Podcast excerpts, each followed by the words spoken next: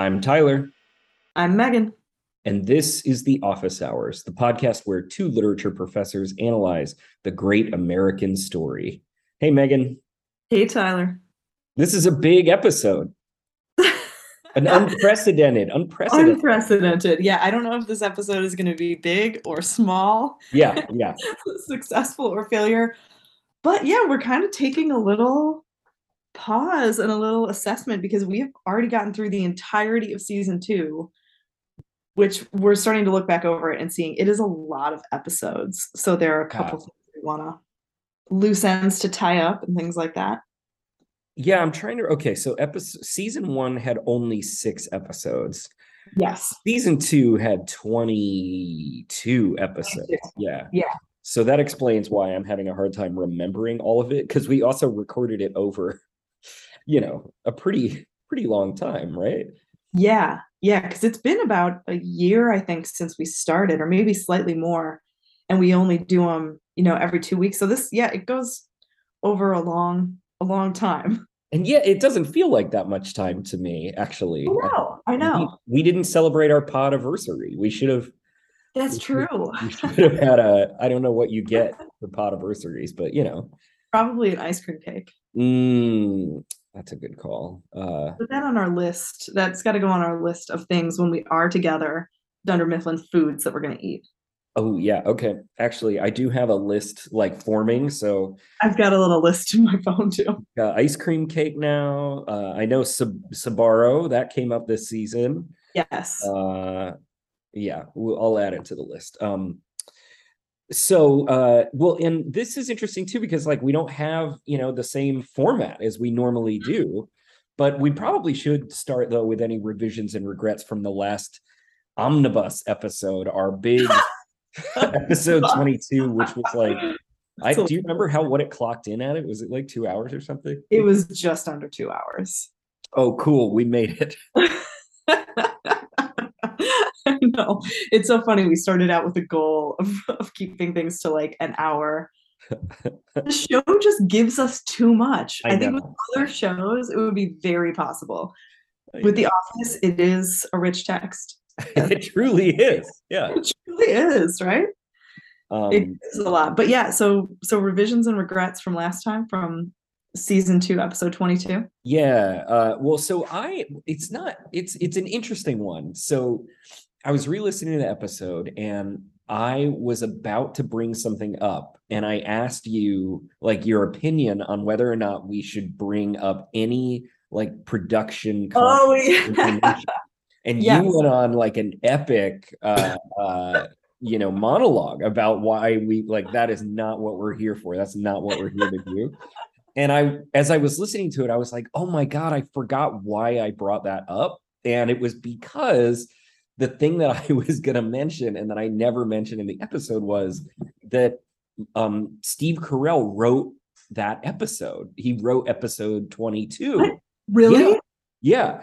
And I think it was the first episode he wrote and um and so I just kept thinking about how interesting it was that he is the person that took the job of kind of writing the love story episode. Huh which made me feel like maybe he's a squishy romantic uh, sweetie and um, but also he wrote his wife into the episode um, which oh, I found to be charming. And so anyway, I I mean I I, I will be this is like a one off, you know, this is not a real episode of the podcast so I feel like it's a safe moment for me to bring up this external information and I shan't ever do it again.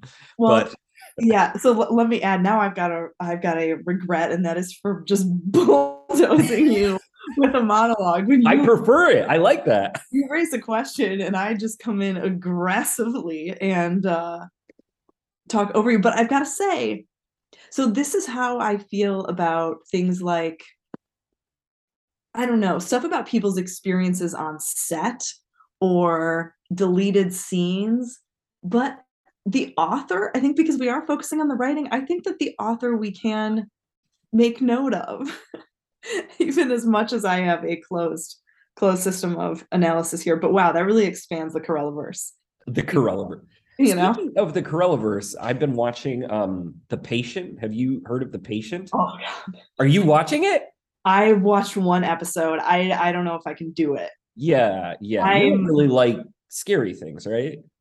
No i'm very weak in this category. Like i i do not have the strength of heart to handle it but it's re- it's always so interesting to see him in these really different roles and i've seen him in other other things like other movies and i i just love him in general. I think he is an amazing actor but this is a really different part. So the the premise right is that a serial killer kidnaps him he's a psychologist Yep.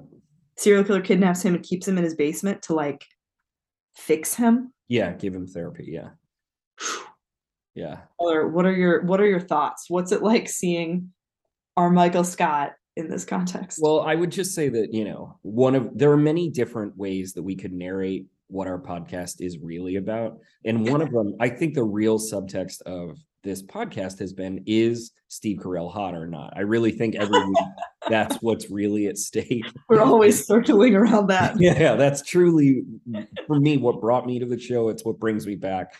And um but I have to say, in the patient, like the answer is a hundred percent yes. Like, oh which also means I have a type which is sort of, you know, uh his he's a little more saggy and tired and he's bearded and un, you know, his unkempt and uh wearing wearing cardigans um and taking like heart pills and I'm just like, yeah, he could get it. Like, I don't know.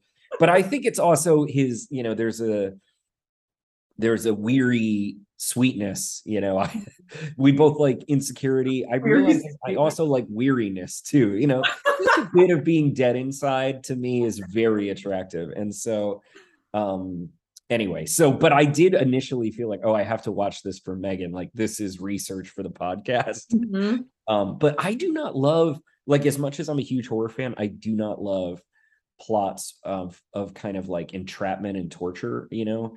And Mm. um, so And- it is definitely like at the at, at my spectrum of like, oh, this taps something that I that freaks me out is like when Yeah. a character is basically enclosed and can't escape for long periods of time and there's no clear exit that freaks me out. Um so it's intense.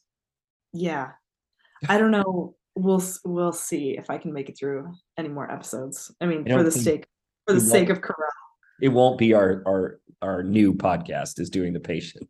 It won't be. It won't be. There are a couple of movies though that we might ooh okay. um what about you? Revisions and regrets revisions and regrets. Yes i called this this was in reference back to a comment from corey that was about baseball games so it seemed it's really kind of far off of casino night but i listened back and i noticed i called them outfits like baseball outfits and i thought that has got to be painful to our listeners who have sports knowledge so i just want to correct myself and say uniforms baseball uniforms, not outfits. i prefer outfits i do So did you say one. little little outfits no, though I might have referred to the little pants uh-huh. because I love the short pants. But um, yeah. So just just a just a correction. cool all right all. all right Tyler, yeah should we get into the big information about you that we have not yet addressed? yeah we have not to this is uh breaking news from like I the summer Breaking news from actually office hours. Yeah. this I think happened in July actually, so it's really and we're recording in October, but nonetheless, uh, I want to have that little, like I want to have a little, you know, you know when there's that music that's for breaking news where it inserts and it's like do do do do. So yeah, our breaking news: Tyler went to Scranton. Yeah, I went to Scranton. Uh, we were just driving. We were driving south from New York and and passed through Scranton, um, but we stopped in a really good coffee shop, which I should have looked up. And the reason we stopped there was because they had the like the reviews are really good, but all the reviews were like you really need to get their chicken salad. Um, Huh. and I don't know if you know this about me, but I really like chicken salad. Um, Tyler, we have that in common. You I- like I chicken salad as well? salad.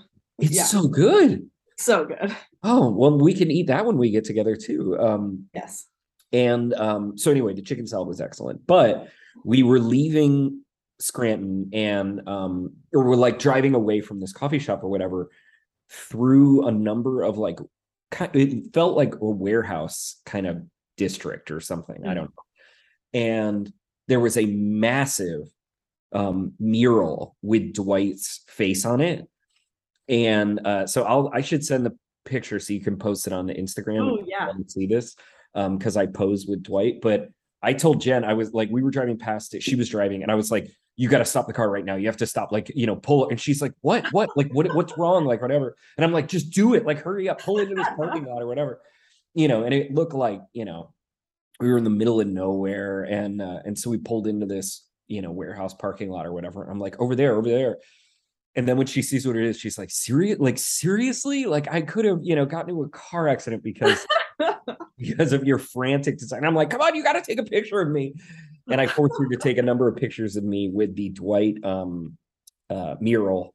And anyway, so yeah, uh, uh, Scranton was not. It was not a what it seems like on the show. I'll say that it Mhm. almost it's like seemed like a little bigger actually than the show represents it. Um, Oh, that's interesting.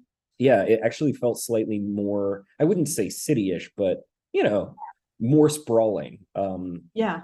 But at the same time, yeah, I don't know. I mean, it's not like I saw enough of it to have any kind of assessments. And I did mean to go back and look up to see if there's like some kind of tour that we could do or something. Cause if so, I totally think we should go back and do the, you know, if there's a Dunder Mifflin paper tour or something like that.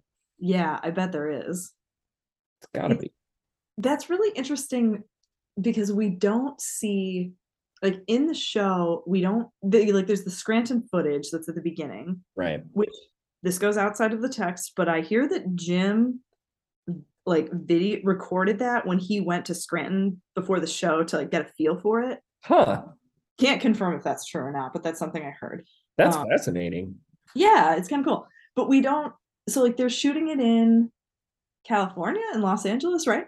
Right. Um, and we don't get that much of actual Scranton, but it's really interesting. I hadn't thought about this until you were saying that the way that they represent it, it seems like it's smaller than it felt.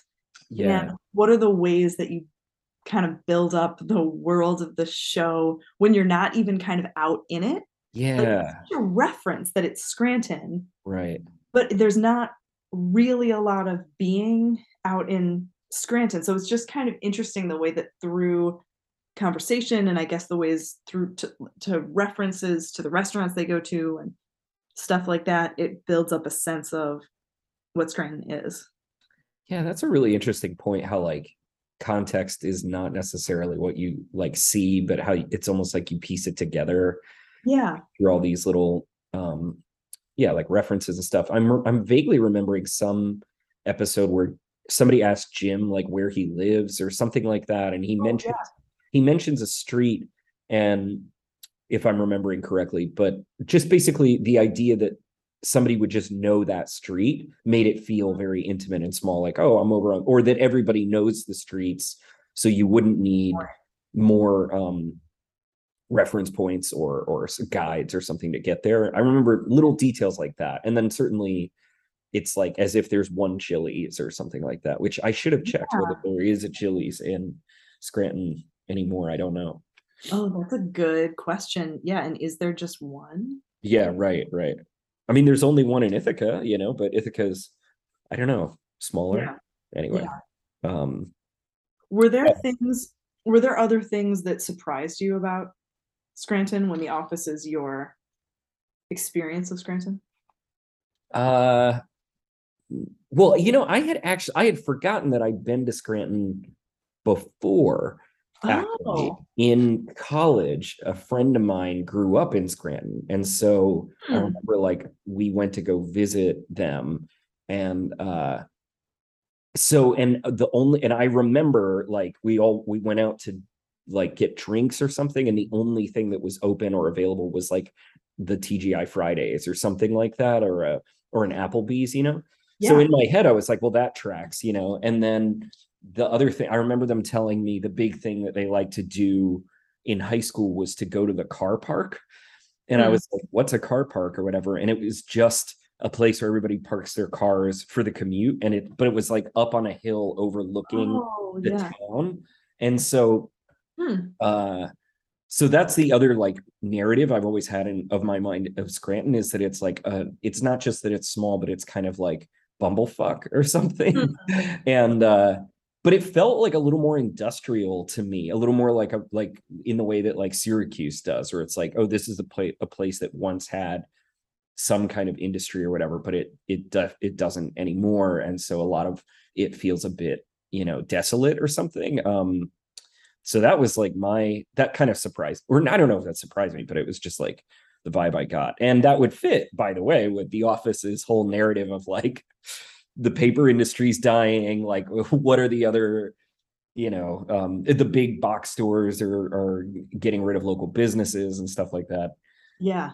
um, and then of course the show, right? It's like how many years old at this point? Like 15 years old or something. Um, Yeah. so 17. so things, you know, certainly things could have changed too. But but you're reminding me like one of the things I love about It's Always Sunny is that occasionally they film episodes in Philadelphia. And so because we used to live in Philly, it's such a thrill to see like streets that we spent a bunch of time on in the background, you know? And so it just hadn't occurred to me that like, oh right, they're not actually shooting this in Pennsylvania.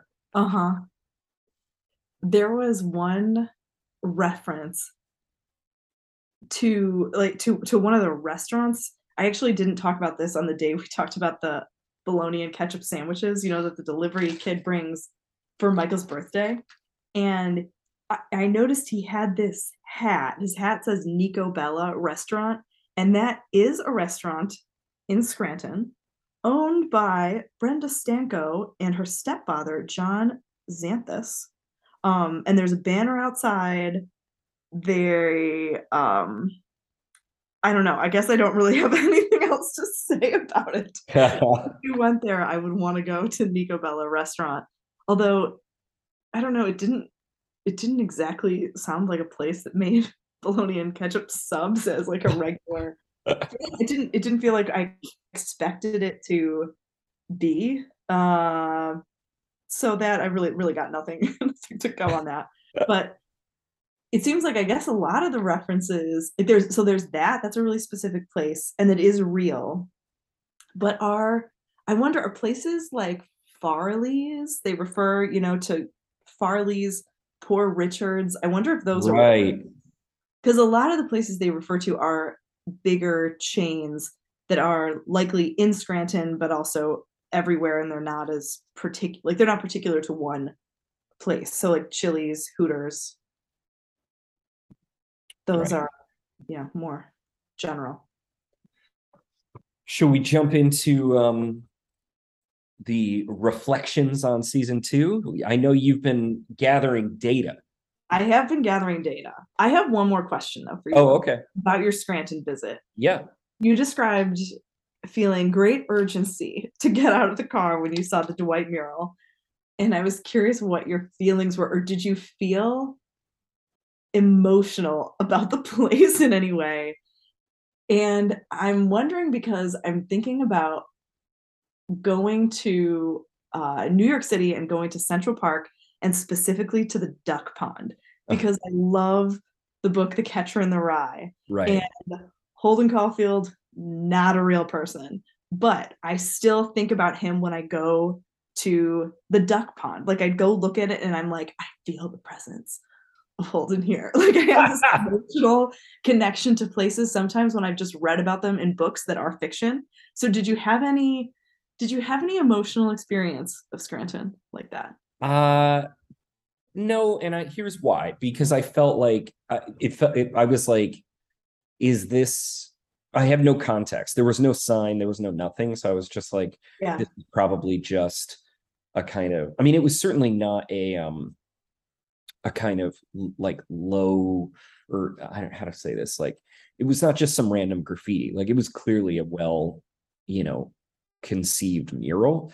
Yeah. Um, but at the same time, I was just sort of like, this is random and in the middle of nowhere. So the Yeah. emotional feelings that I had were not about the show or about Dwight because it wasn't a reference point. You know, Mhm. wouldn't it would be like if I went to the Chili's, for example, and it was like, oh, here's where they shot something, maybe it'd be Yeah. different. But what I did have emotionally uh-huh. was a feeling about you. I was like, Megan will appreciate this. Like Megan will be so proud of me that I like jumped out of the car and was like insisted that we take these cheesy pictures or whatever. I am very Guys. pleased with that. And I was like, this, you know, to me is like, I don't know, it, it was like a, a signifier of our friendship and of the the thing that we've been doing together over the last, you know, year or so. And uh yeah, so to me, I felt like this connection to you. I was like, oh, Yeah. and I wish Jen wasn't here at all. It should be Megan, like taking, we got to take these pictures together Yeah, that's our special place. uh, in some random creepy warehouse uh, parking lot. But um, yeah, no, that was what I felt. I was like, oh man, like Megan is slowly making me a fan of the show, and that is that is disturbing and unsettling. But we are. Um, so it would be really cool to go there and get pictures of us for the podcast that are like band photos, you know, where you look really serious. Yes. you, like stand in front of old warehouses and stuff like that. Um, but I was thinking that about with the podcast being this thing actually for our friendship. This is going to be like way too sappy. Um, but something for friendship that is really sweet and really special. Like it's such a pleasure to listen back and to kind of feel that relationship. And it makes me think even about going back like down the road. We have this forever, and to be able to go back and listen to it. And it made me think about this even as a way of sharing something with someone and getting to know somebody in a different way where you like introduce this outside thing and you talk about it in order to like, hear somebody else's view and how they react to it and all of that. So it's just really been, I don't know, kind of special and sort of moving to be able to do that together. So I feel totally the same. And it is so it is really interesting how like we would probably not call each other up and be like, okay, like I'm trying to think of what, you know, what's a question that we've asked each other, you know, but like for example, when I asked you like, oh, okay, so let's say you have a cancer diagnosis, would you go in and tell yeah, everybody at work, right? I wouldn't just like randomly ask you that, but like in the context of the episode, it's really interesting to hear your how you process it yeah, not just in terms of like oh what kevin does but also what, how you feel about something like that but also yeah. less over determined like what are your opinions on ice cream cake baseball players outfits and so forth yes. so- all that stuff. It's interesting because it gives you a different, like giving a conversation with a friend an agenda in a very Yeah. different way than you ever have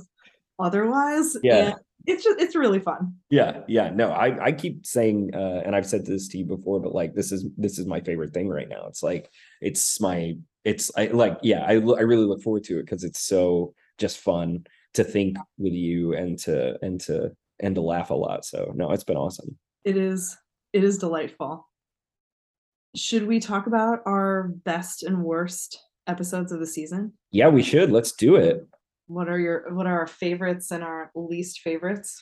Yeah, this is going to take some like discussion for me a little bit, I must say. I think so too. There's going to be some sorting sorting out. Yeah, because as I was looking back over, I was I like I, I was shocked that the fire was in this season. I was like, wait, that happened.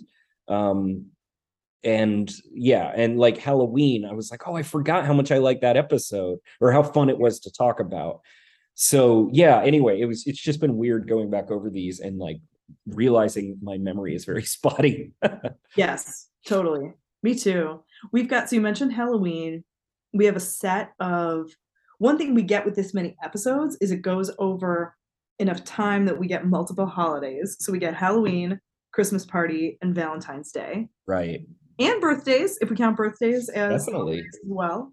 So that seems to really cater to your interests.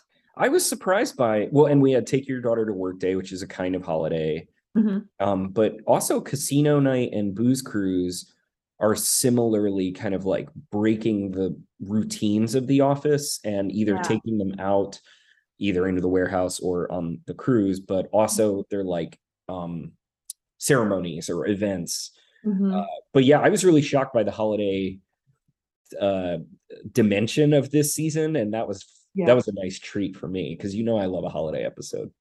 you love a holiday episode.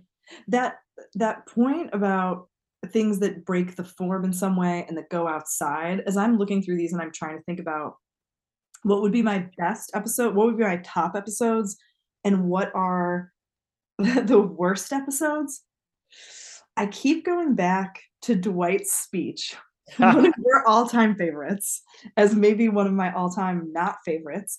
And that one breaks the form and it breaks it in extreme. But then there are other ones that do that too, like Casino Night, the Dundies, the client, especially like the Dundies and the client, both going to Chili's at the very beginning of the season, and then the client is episode seven, so it's like a third of the way through. Mm, They also break out of the office, but in a way that is wonderful to me, or that I think really succeeds.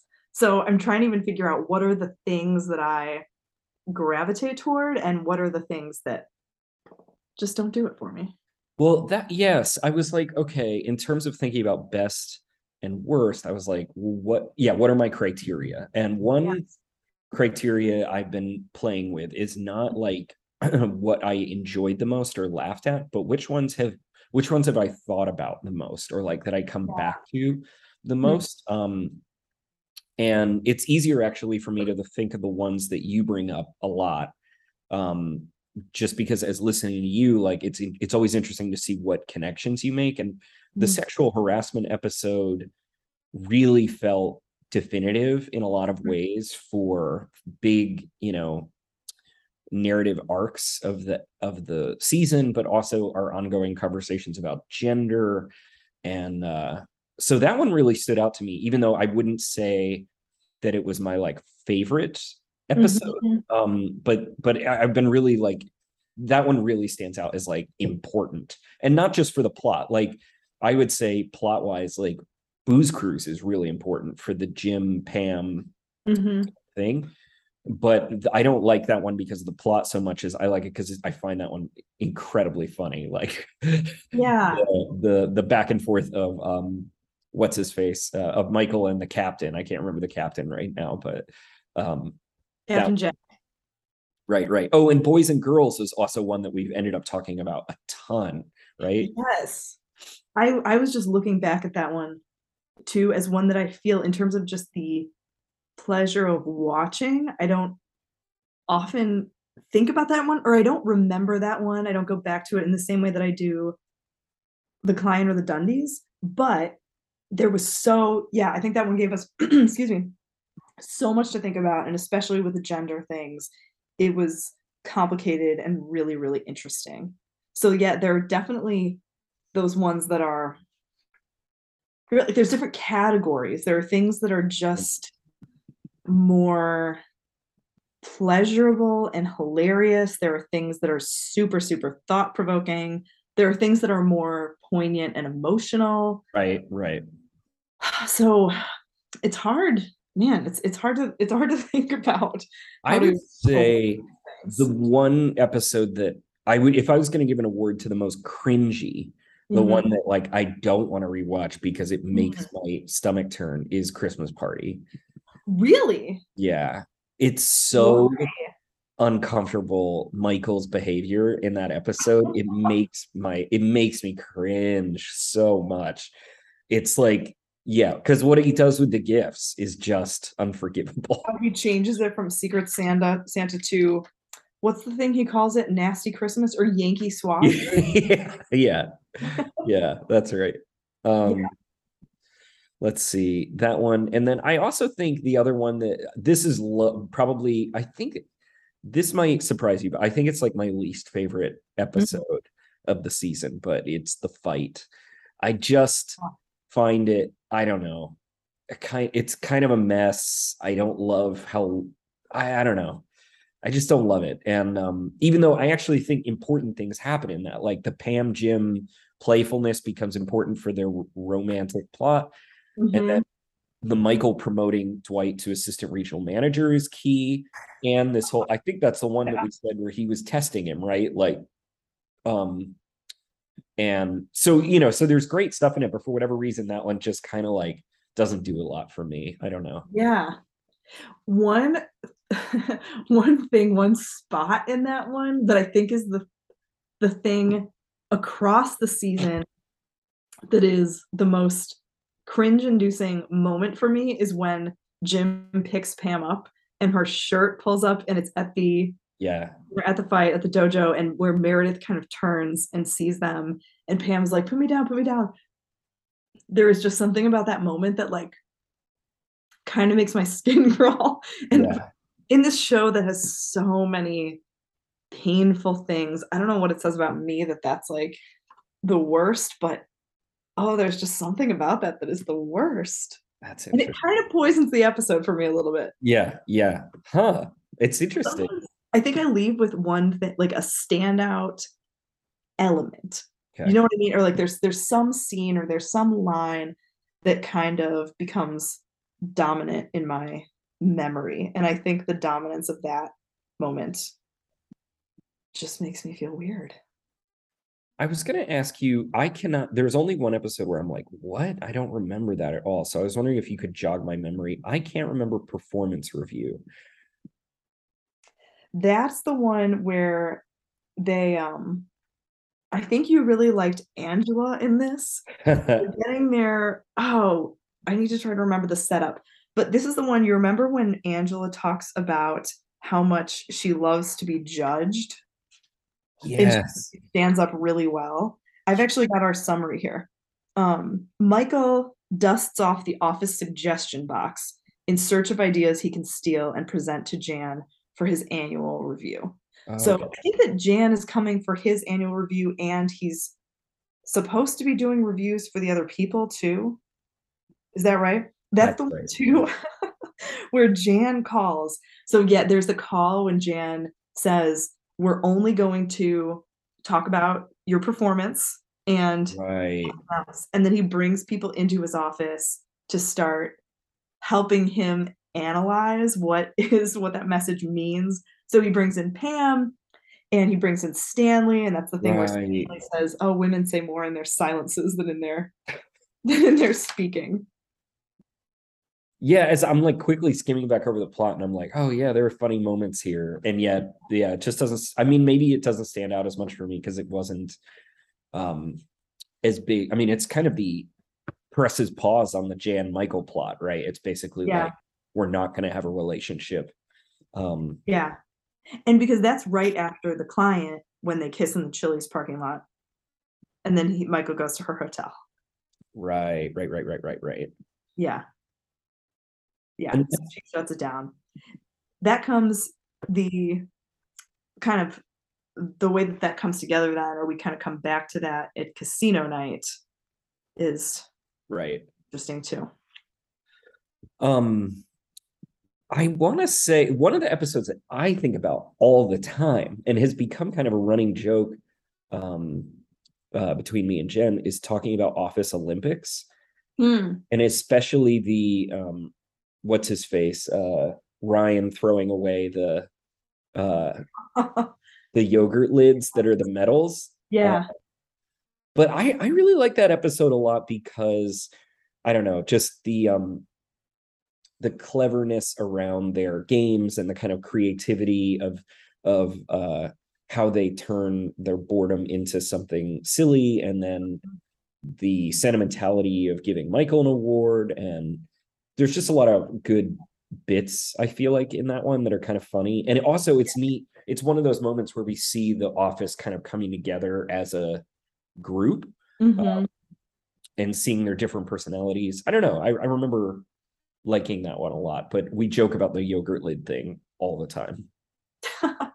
That's the one too. You mentioned this the sentimentality of giving Michael an award. That's the one where he stands up. You know, they do like the uh, Olympic what do you call those things? Like the, the platforms that they stand up when they win, that they make out of paper. That's the one where he's just bought his condo. And he when he accepts his award, he kind of tears up. Yeah. that is such a good Carell moment. Yeah. the the emotion in that. I love. I guess that's an example too of the different things that they can do. So some of them like when you have a show that's about just day-to-day life and the drama is just the kind of drama between people it's nothing like there's no massive massive plot stuff really. There's no scandal. There's nothing like that and so it's about just the day to day but then what are some of the ways that you break the mundane? And there are things like the office examples like the office olympics where it's something that happens in the office or i guess the carpet is another example of that. Right. then we have things where it involves going outside like booze cruise like the dundies and then i guess um casino night going into the warehouse is kind of a version of that Curious what you thought of the Dundies in retrospect. It was the very first episode of the season. I remember being really hyped on it because it was going to teach me the concept of a Dundie. yeah Uh, but we haven't talked about it in a long time. I was just curious, yeah, if, if you have any thoughts on Dundies. I love it. I still just think that that's one of the greatest episodes of all time. Right? Um, it is, it's so good. It is at Chili's. So, you know, you know that I love that. It sets up, I think, a lot of I was starting I, I need to do more more review, I think, before I really make a lot of connections across the season. But one of the things that happens there is Michael invites Jan to come at the beginning and to show, you know, show the office that um she approves that she approves of this and they have her endorsement and she's like michael it's a two and a half hour drive no and they have this similar conversation at the very end of the season in casino night but then she does Wow. come down. But i oh, i don't know i just love that episode. I think it's it gives us michael in his most uh kind of offending everyone cringe like that that version of michael um but so good Yeah. pam feels god in his Chili's there's so much there Another one I, I really wanted to talk about uh, was um, Valentine's Day. mm-hmm. I really love that episode um, because isn't that the one where we get the the video, the Michael Scott joint, the uh because he gives the presentation right to to David Wallace. yes the michael Um, that's right I really like. Well, it- first, I think it's the first time we meet David Wallace. I really enjoy that. I like the um the bits there and um and but also it was one of my favorite episodes that we talked about like i remember just really enjoying that conversation and kind of unpacking the meaning of michael being like a tour guide in new york city but like giving all this false information um it was Yeah. really funny to me but it also that one was really fun for us to talk about i thought. Yeah. Michael in new york is just so fun and so funny. That's one too where he has a strong performance like where we can see the positive in michael scott and that was in the way that he well i guess we see the negative and the positive that he mentions hooking up with jan i think in the way that he resolves it and he he takes responsibility for this. As a bad joke in front of David Wallace and so that was a real stand up Michael moment. And a pivotal thing where Jan kind of sees the sexiness of Michael Scott. And Right, then herself- right. gets herself back back into it I had actually forgotten how much. Okay, so we have the Jim and Pam plot, and then we have the the um Michael Jan plot, and I just hadn't realized how consistent that is actually across the yeah the. Um, You're really good at seeing the threads and the patterns, uh, the arcs, and like even just that that point you were saying about you know the beginning with Chili's and trying to get her to come to the Dundies, and then her arriving at Casino Night. I'm like, oh my god, like that's so smart. I hadn't thought of. So I wonder if there are other rhymes, you know, yeah throughout that. before, like, before our next episode. I kind of want to assign us to rewatch the entire episode, or no, I'm sorry, the entire season, and look for those kinds of things because I have to have it closer together. Yeah, you're right. You're right. You're You right. know, like when it's been spread out over a year, it's it's hard to hard to How long would it take to binge the whole season? Could you do it in a day? 20 so it's 22 episodes times what like 22 minutes Ish. Yeah. so what are we going to put that at like 400 and some minutes Right. Right. Like almost 500 probably with the casino night.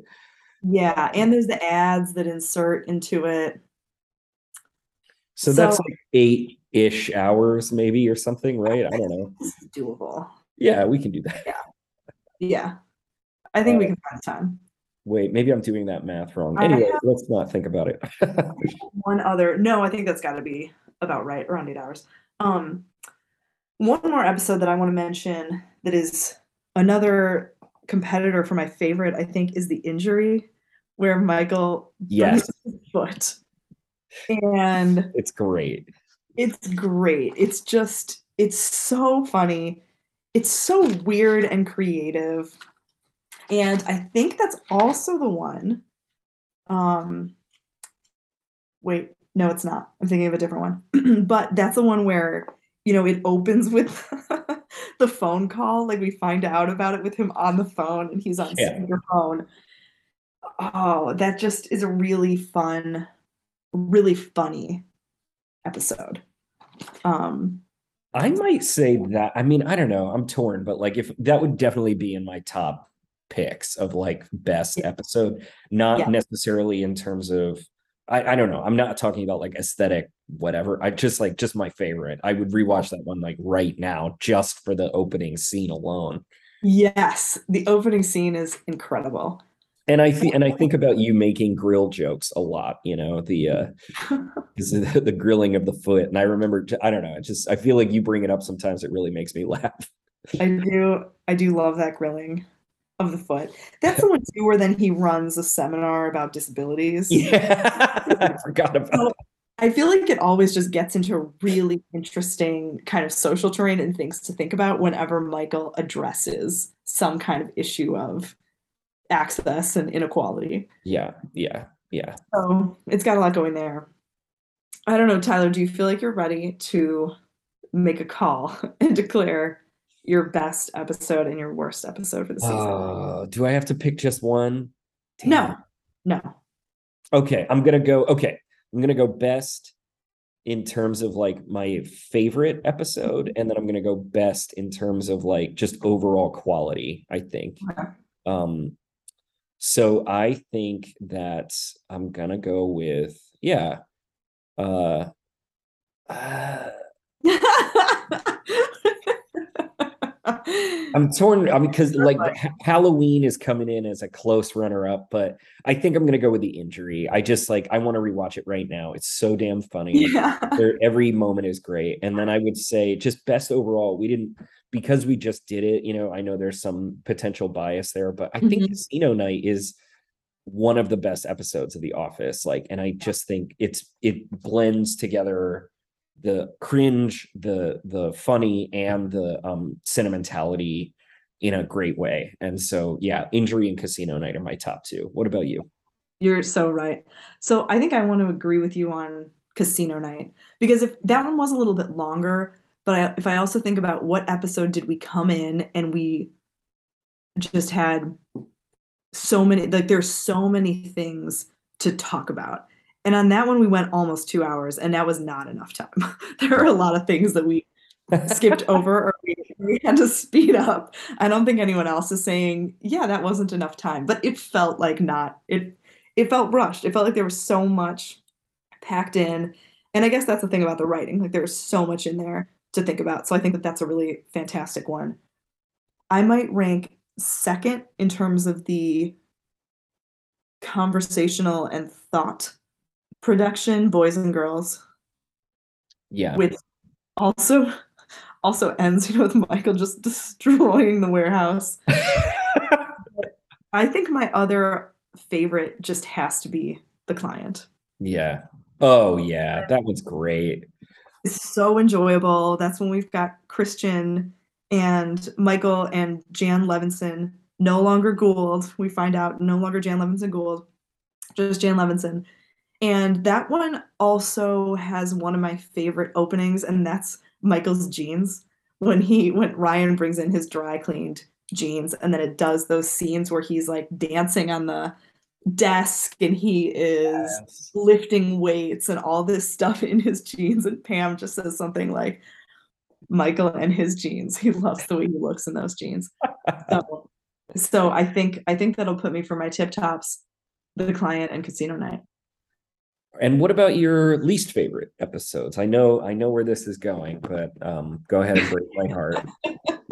It's Dwight's speech. I'm sorry. Is can't Dwight. believe it. I can't believe it. I thought I tried to convince you, but You convinced me that it was interesting, actually. You did not, you convinced me that it was, it ended up being much more interesting talking to you about it than it ever was to me before. But I still just don't like it. And I want to both be really interested and like it. but blood alone moves the wheels of history. you know, I do now think about you and Dwight every time that I hear the speech. Like the kind of beginning of the semester, you know, rallying us together to do the work of the school year. I'm thinking about you guys. Um, I'm curious if you'll be surprised with my least favorite episode. I mean, on the one hand, it feels like I could say performance review because I couldn't remember anything about it, or you know, one of the others that are a little um less memorable, but Mhm. I chose to go instead with an episode that I like. I genuinely don't like, and I don't, and I actually think gets some characterization wrong and it Hmm. has a premise that's that I think is really great, and then it kind of squanders the premise, and so that is the carpet. Um, that's what I was going to predict for you. I just, yeah, I just, yeah, like I like the setup. I think it's a great idea. Like we haven't really done a mystery episode, kind of. That would be fun.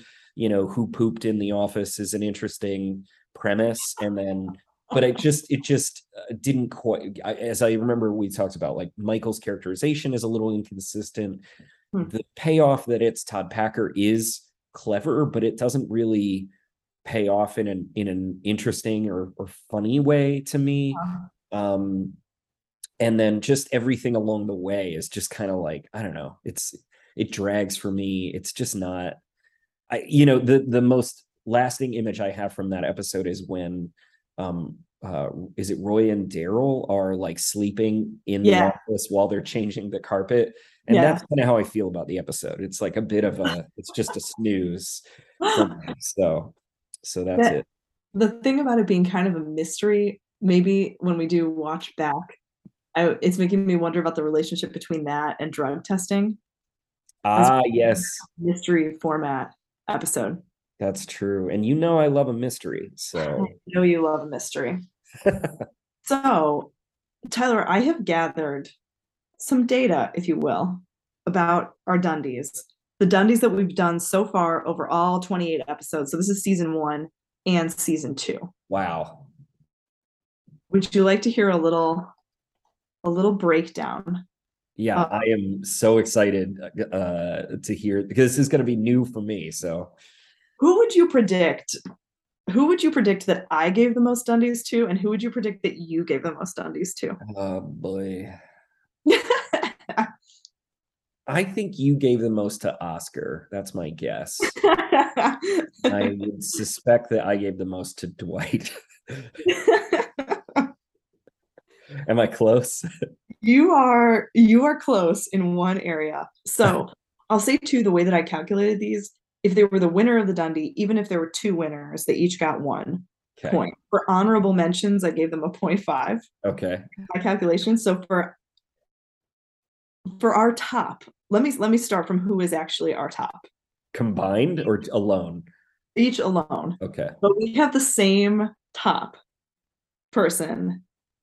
It's Michael Scott. What? Four, we each gave Michael four Dundies. Or Though I will say you have a tie between Pam and Michael. whoa. Isn't that interesting? That I never saw it coming. And you were you were right on with me though, because with Oscar, I have 3.5. Really? Three Dundies and one honorable mention. Wow. It's interesting to see this breakdown because it ends up being revealing in some way. You know, where you're like, I, I have certain things that I that I think are gonna be the truth about me or that I think are my dundie characteristic. And then Yeah. the numbers don't lie. This is who you are with your Dundies. So um yeah, we both had four for Michael. You had four for Pam. You have two second runners up after your Michael Pam tie. Okay. Oh wait, you had mentioned Dwight. You only gave one to Dwight. Wow. but I talk about him all the time. all the time. Maybe it's there's a thing where I wonder if we end up with certain people who are really consistently really really strong but don't kind of rise to the exceptional level in an episode right. and so some people just kind of puncture through but some are really really strong really consistent really interesting but just don't quite quite hit that point I do feel like there was a time in our assessment where we were often picking like side characters or like minor Mm-hmm. characters who only appear for like a scene or two that, you know, yeah we were trying to illuminate them. But on the other hand, I'm like, you know, for Michael to do four out of what is it, like 28 episodes or something like that is Yeah. actually like not that surprising to me. Yeah. At the same time, also the show really hasn't yet kind of given the other it's starting to give the other characters mm-hmm. plots in ways that they might but I guess that begs the question of like how we've been assessing what is Dundie worthy because yeah plot- centrality to the plot hasn't really been necessary. Anyway, and like the Dundies themselves, it can be a whitest tennis shoes award. Like there Right, does right, not right. have to be anything of real serious substance. right. Is making me wonder though about our system because partly we get thrown off in some ways by giving them to minor kind of visiting characters who do really really stand out. But it just makes me think if we had to give it to one of the main cast also how that might redistribute our numbers. That's really some of interesting. the people let me tell you the side characters or like the kind of guest characters who we've given them to. I'll do so we both gave an honorable mention to christian tim meadows in the client chili's episode. You gave one to gil um, oscar's boyfriend. Oh yeah. we both gave one to people named bill.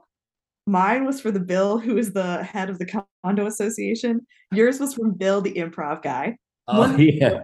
going back through that, I love it that there are two characters named Bill because the way the world actually works is you have multiple people in your life named Bill. But I feel like often on TV and in books and stuff, each character just has their own name. And so I like it when there's two Bills.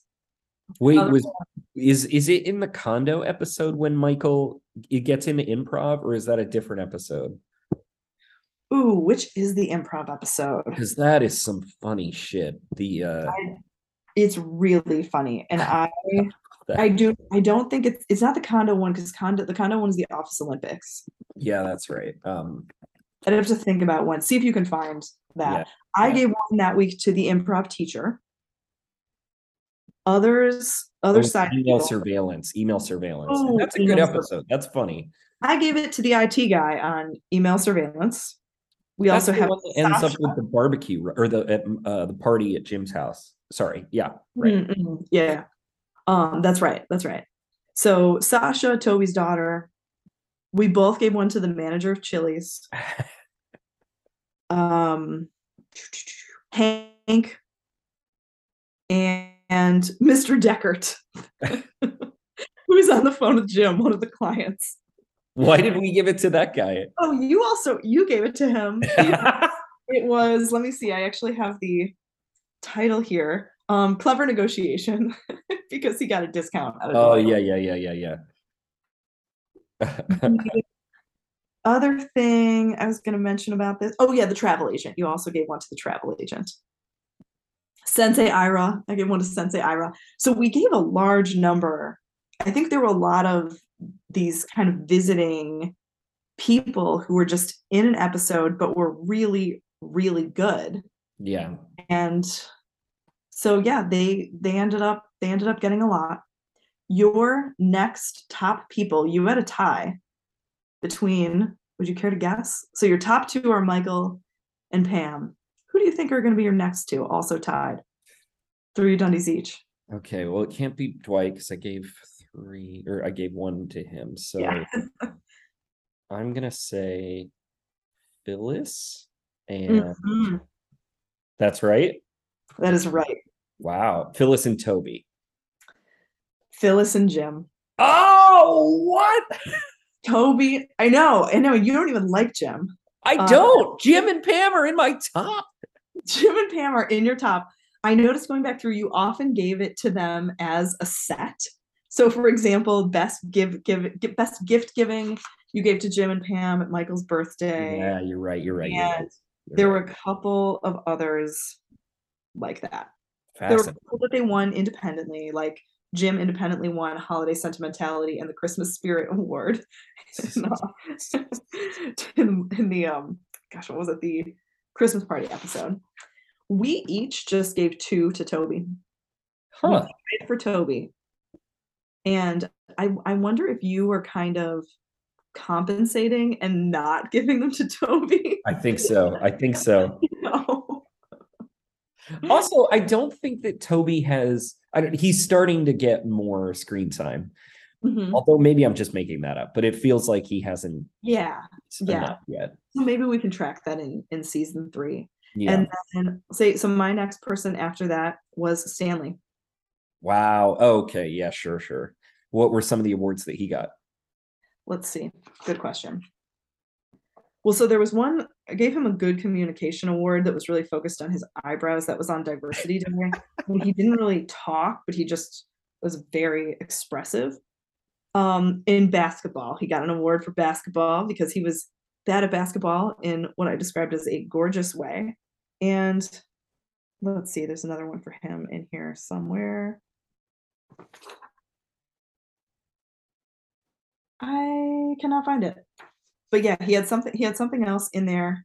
I think maybe my favorite award from me was skates on a professional level for Oscar. Oh, sure. a couple of years that I really especially loved the emotional shiatsu award for Michael. Ah, I forgot about that. And you gave a top chef award to Jim for his grilled cheese. But I think the best award, my favorite award of yours, was on Valentine's Day. And that was for Michael. And it was the People Business Award. Though Gil also won. Gil also won um, the Loud and Proud Yeah. Yeah. Yeah. Yeah. Yeah. for me. But um, I like the, the People Business Award. When did Jim make a grilled cheese sandwich? I don't remember this. That was the date on the, the semi date when they go up to the roof. yes. Yes. client, but it's when you know. So Michael's away at Chili's, and they read That is a good episode. um, they read Threat Level Midnight, and then yes. they have that date when they go upstairs. So that's another interesting thing where there's this building of the relationship between Jim and Pam at the same time as it's happening with Michael and Jan. That's a great point. Yeah. I don't think I had realized the intertwining of those relationships until casino night. Like until we talked about I was like, oh damn, like and maybe Yeah. it should have been more obvious, but whatever. Um We're So- thinking about it now.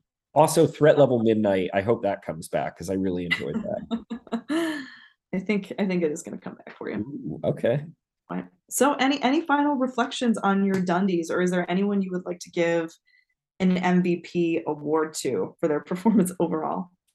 Oh, that's a good question. Uh, well, I gotta say, this conversation has made me rethink Jan's role in the whole season. Mm, Oh yeah. So I feel like I would probably give her some kind of Dundie, but what would it be? Uh, the emotional landmine uh, award, because I feel like she's always tiptoeing around Michael's uh, emotional landmines, um, even Mm. though she also steps on a few of her of her own accord. Um, Yeah. So, uh, uh, yeah, I don't know. Maybe Jan, I would give some retrospective recognition to, and uh, yeah, I don't know. Maybe I'm too hard on on on Pam and Jim. You know, just because they're normie and just because they're uh, you know, would be lovers. It- it doesn't- I don't have to be. I don't have to prove how cool I am by snarking on them. You know what? What are we doing here? You know. Um, this is the thing about going by the numbers is that uh as much as you might want to be edgy and not love Jim and Pam, it turns out you love Jim and Pam.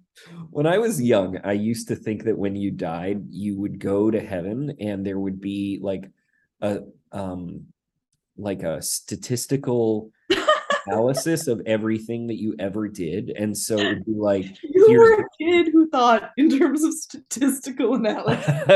I thought it would be like here's literally like here's how many times you cursed. Like, Mhm. Here's how many times you like visited your grandparents. Like here's Ooh. how many times you had negative thoughts. Here's how many times you masturbated. I was really worried about that one, you know. Um and but I was just or you know, and one that still haunts me is sort of the like if I could see how many hours of my life I've spent watching TV, like you know, just like on the couch watching television. Um, and so anyway, I no longer believe that, but I still think that like we get a version of it, you know, in moments like when people wear Fitbits and stuff, and it's like, oh, I really only walked 30 steps today. Like, no yeah. Uh, um, and so that's what this feels like to me, I guess. It's like to be you discover who you really are. The data doesn't lie, and it is uncomfortable. You know, Yeah. it's comfortable to discover uh Yeah. uh, just how basic I am. But what you know, whatever. What about you? Any any retrospective Dundies? I think I think it's gotta be Michael. yeah.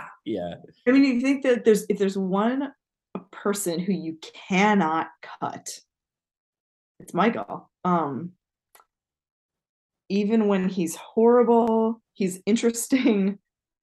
I feel like yeah, there's there's really there's really nothing interesting about this choice. I also want to be more insightful or more original or something like that, but I'm just finding myself really not being and thinking Michael Scott deserves the Dundie of the season. I mean, we do a podcast about The Office. Like, why are we trying to be hipsters? you know, we we we spend many episodes talking about our love of Chili's. Like, it's a weird. We have a weird, uh, weird tendency. But yeah, no, I think you're right. I mean, come on, it's got to be Michael. It's got to be. It's gotta be Michael. So I don't I don't have to make a big pitch for why I think really Hank is like the um central point the secret, yeah. show. It falls apart without without Hank. I love Hank, but David Wallace, I gave David Wallace an honorable mention at one point. We'll see if he if he climbs up. You know what though? Something revealing, I think, and kind of embarrassing for me. I my votes really skewed kind of sexist. Like I did not give many Dundies to women. You were much better in recognizing women. Like I gave zero to Phyllis, and you gave several to Phyllis. And this is a thing I've always said. You just you hate women, and uh and I think it's important that America knows that. You know, The Um, Dundie data does not lie.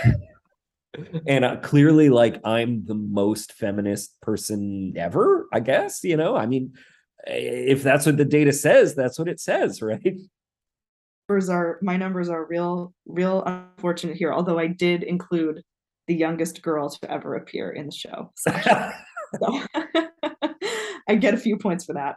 Was that sasha or something? Was that her- yeah yeah. Um yeah well uh yeah I, i'll be really curious to see which characters you know earn our our love and affection or scorn and criticism next season. Um, yes. Well so we'll see. Maybe we've, we've assigned ourselves several hours of rewatching or I, have i assigned us are we going to accept this accept this I challenge accept the challenge i will do it Okay, so we're gonna do a rewatch, some recap of the season as a whole to put things together before we move on into season three. Cool. Well, I look forward to it. Thanks everybody Yeah. for listening. Thanks for listening. Bye.